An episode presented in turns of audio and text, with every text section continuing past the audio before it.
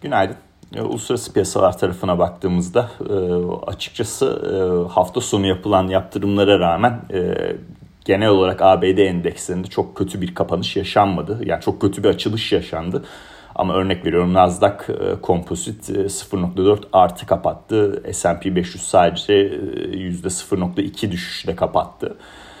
Şimdi tabii bugüne geldiğimizde yaptırımların e, artık böyle ülkeler bazından yavaş yavaş şirketler bazına doğru e, geçtiğini görüyoruz. E, önemli bir ayrıntı bence Mastercard ve Visa işte Rus bankalarıyla çalışmalarına sınırlama getirmiş. Bu Rusya'nın ya yani günlük Rus'un hayatını etkileyebilecek çok önemli bir gelişme. Yani ödemelerini yapmada işte online e, ödeme yapmada e, ciddi bir sınırlama getirecektir. Bu tabii yani örnek veriyorum mesela Yandex'ten bir taksi çağıracak diyelim.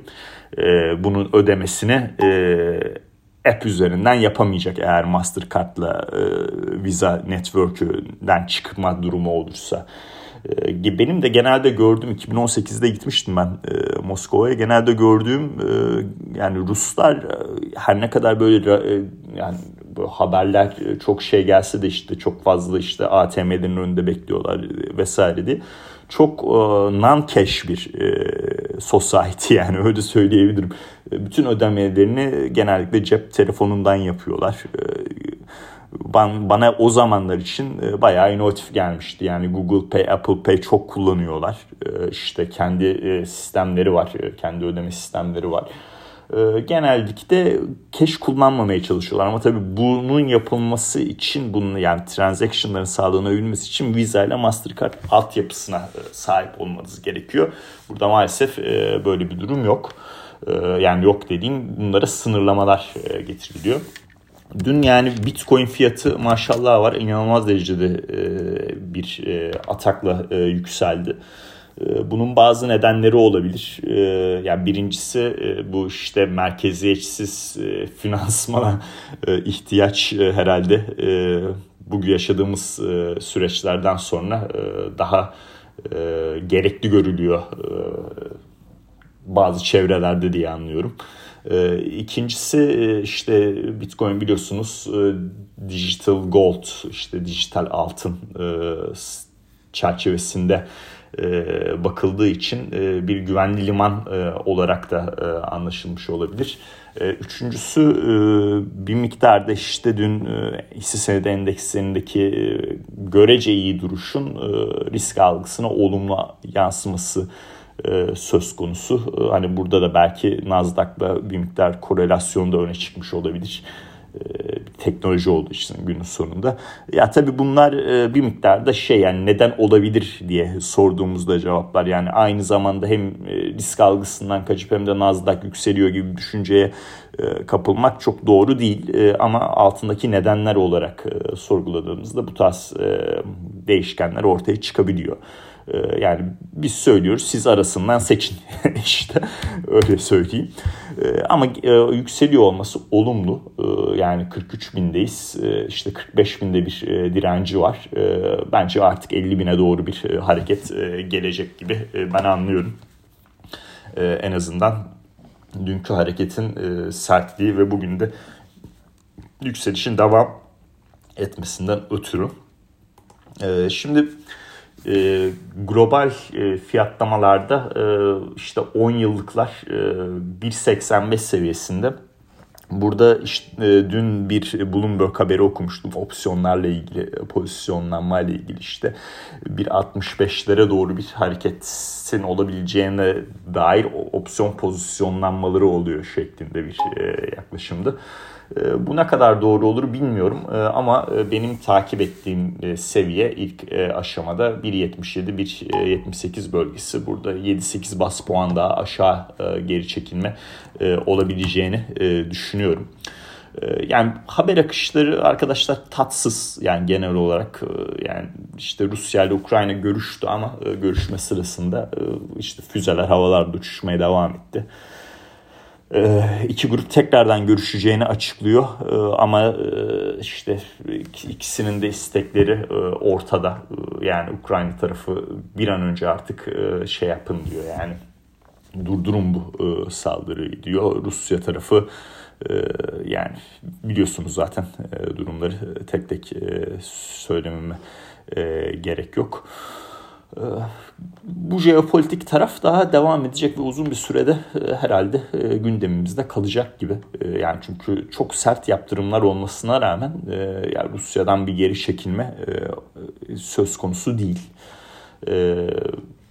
Ya ikiye bölebilirsiniz. Bir ya gerçekten böyle bir ya Merkez Bankası varlıklarını işte ya da Swift Network'ünden ayrılma tarafı var. E, bir işte o taraf olarak düşünebilirsiniz. İkinci tarafta normal nakit akışı tarafı söz konusu. Yani hala Avrupa'ya gaz akışı devam ediyor. Bunun parası da ödenmeye devam ediyor. Dolayısıyla e, ne kadar e, sert yaptırımlar olursa olsun e, yani burada Rusya'yı e, tamamıyla izole etmek e, yani gerçekten çok güç.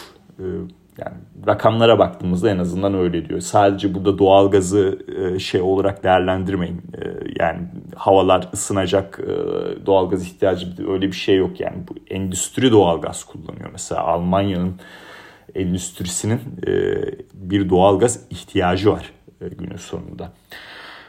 Dolayısıyla yani Rusya bir İran değil öyle özetleyeyim. O kadar kolay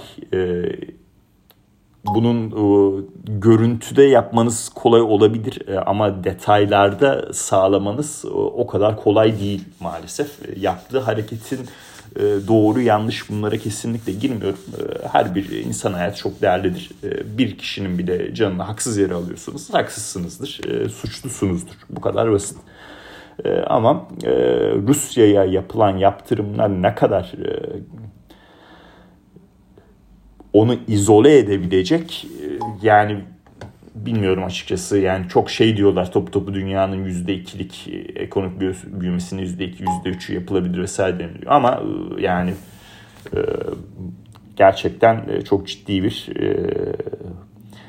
enerji ve maden zenginliği olan bir bölgeyi global ekonomiden ayırmak çok da kolay değil bence. Ee, onun da e, zorlukları yaşanıyor e, şu anda. Onun önünde fiyat yani piyasalarda fiyatlamaya çalışıyor. Rus varlıklarında çok ciddi sıkıntılar e, söz konusuydu.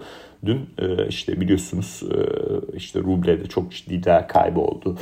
E, bu hafta e, Rus borsası kapalı olacak MOEX. E, Ruslardan da tabii yaptırımlar geliyor. İşte yabancıların varlık e, satışını yasaklama e, kendi ülkesi, kendi vatandaşlarının para transferlerini engelleme vesaire şeklinde.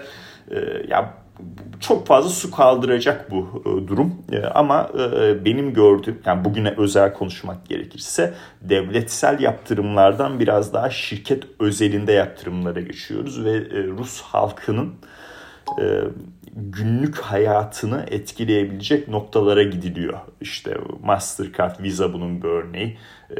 Disney bile yeni filmlerini yayınlamayacağım filan demiş yani. Enteresan ya. Herkes şu anda bir noktada e, e, yaptırıma nasıl katkıda bulunabiliriz sorusunu herhalde cevap arıyor e, Batı dünyasında. E, şirketlerden de yavaş yavaş e, buna bağlı cevaplar geliyor. Ee, ekonomik veriler tarafını artık yavaş yavaş konuşabiliriz diye e, düşünüyorum. Ee, işte bugün ISM veride şey PMI verileri geldi Çin'in e, Şubat ayı. Ee, olumlu geldi. Beklentilerden iyi. Ee, TÜFE verileri gelecek. Ee, Avrupa tarafında e, o yakından takip edilecek. E, bir de üzerine akşam e, ISM verisi öne çıkacak bir taraftan jeopolitik riskler, e, jeopolitik riskleri demeyelim, bir taraftan aktif çatışma yani bunun adı günün sonunda. E, diğer taraftan e, e, ekonomik e, veriler, e, piyasa fiyatlamalar yapmaya devam edecek. Yani endekslerde çok şey yok, tat yok ama çok ciddi bir kırılma, Lehman tarzı bir çöküş de yok. Dolayısıyla bir, bir miktar daha izleyip göreceğiz. Bugün yani ekonomik verilerin bir miktar iyi gelmesi herhalde olumlu yansır diye düşünüyorum. Bu yani bu hafta Powell'ın da konuşması vardı. Ona da bir bakalım hangi gün. Bugün Bostik'le Master e, konuşacakmış. E, yarın da e, evet Powell'ın konuşması e, olacak. O yakından e, takip edilecektir. Risk algısını çok bozuk bir şekilde başlamıyoruz. E, haber akışı çok e, karışık e, takipte bu çalışmaya takipte kalmaya çalışıyoruz. E, özünde jeopolitik riskler hala yüksek. Ee, Bitcoin fiyatları olumlu yönde çok iyi ayrışıyor. Ee, hisse senedi fiyatlamalarında kırılma yok. Ee, eğer e, bu Rus tarafındaki e, işte gidişat, Rusya-Ukrayna tarafındaki gidişat bir miktar böyle yavaşlarsa adeta işte yukarı gitmek için fırsat kolluyor gibi anlıyorum. Ekonomik verileri de dediğim gibi bugün takipte olacağız. Dinlediğiniz için teşekkürler. Herkese iyi günler dilerim.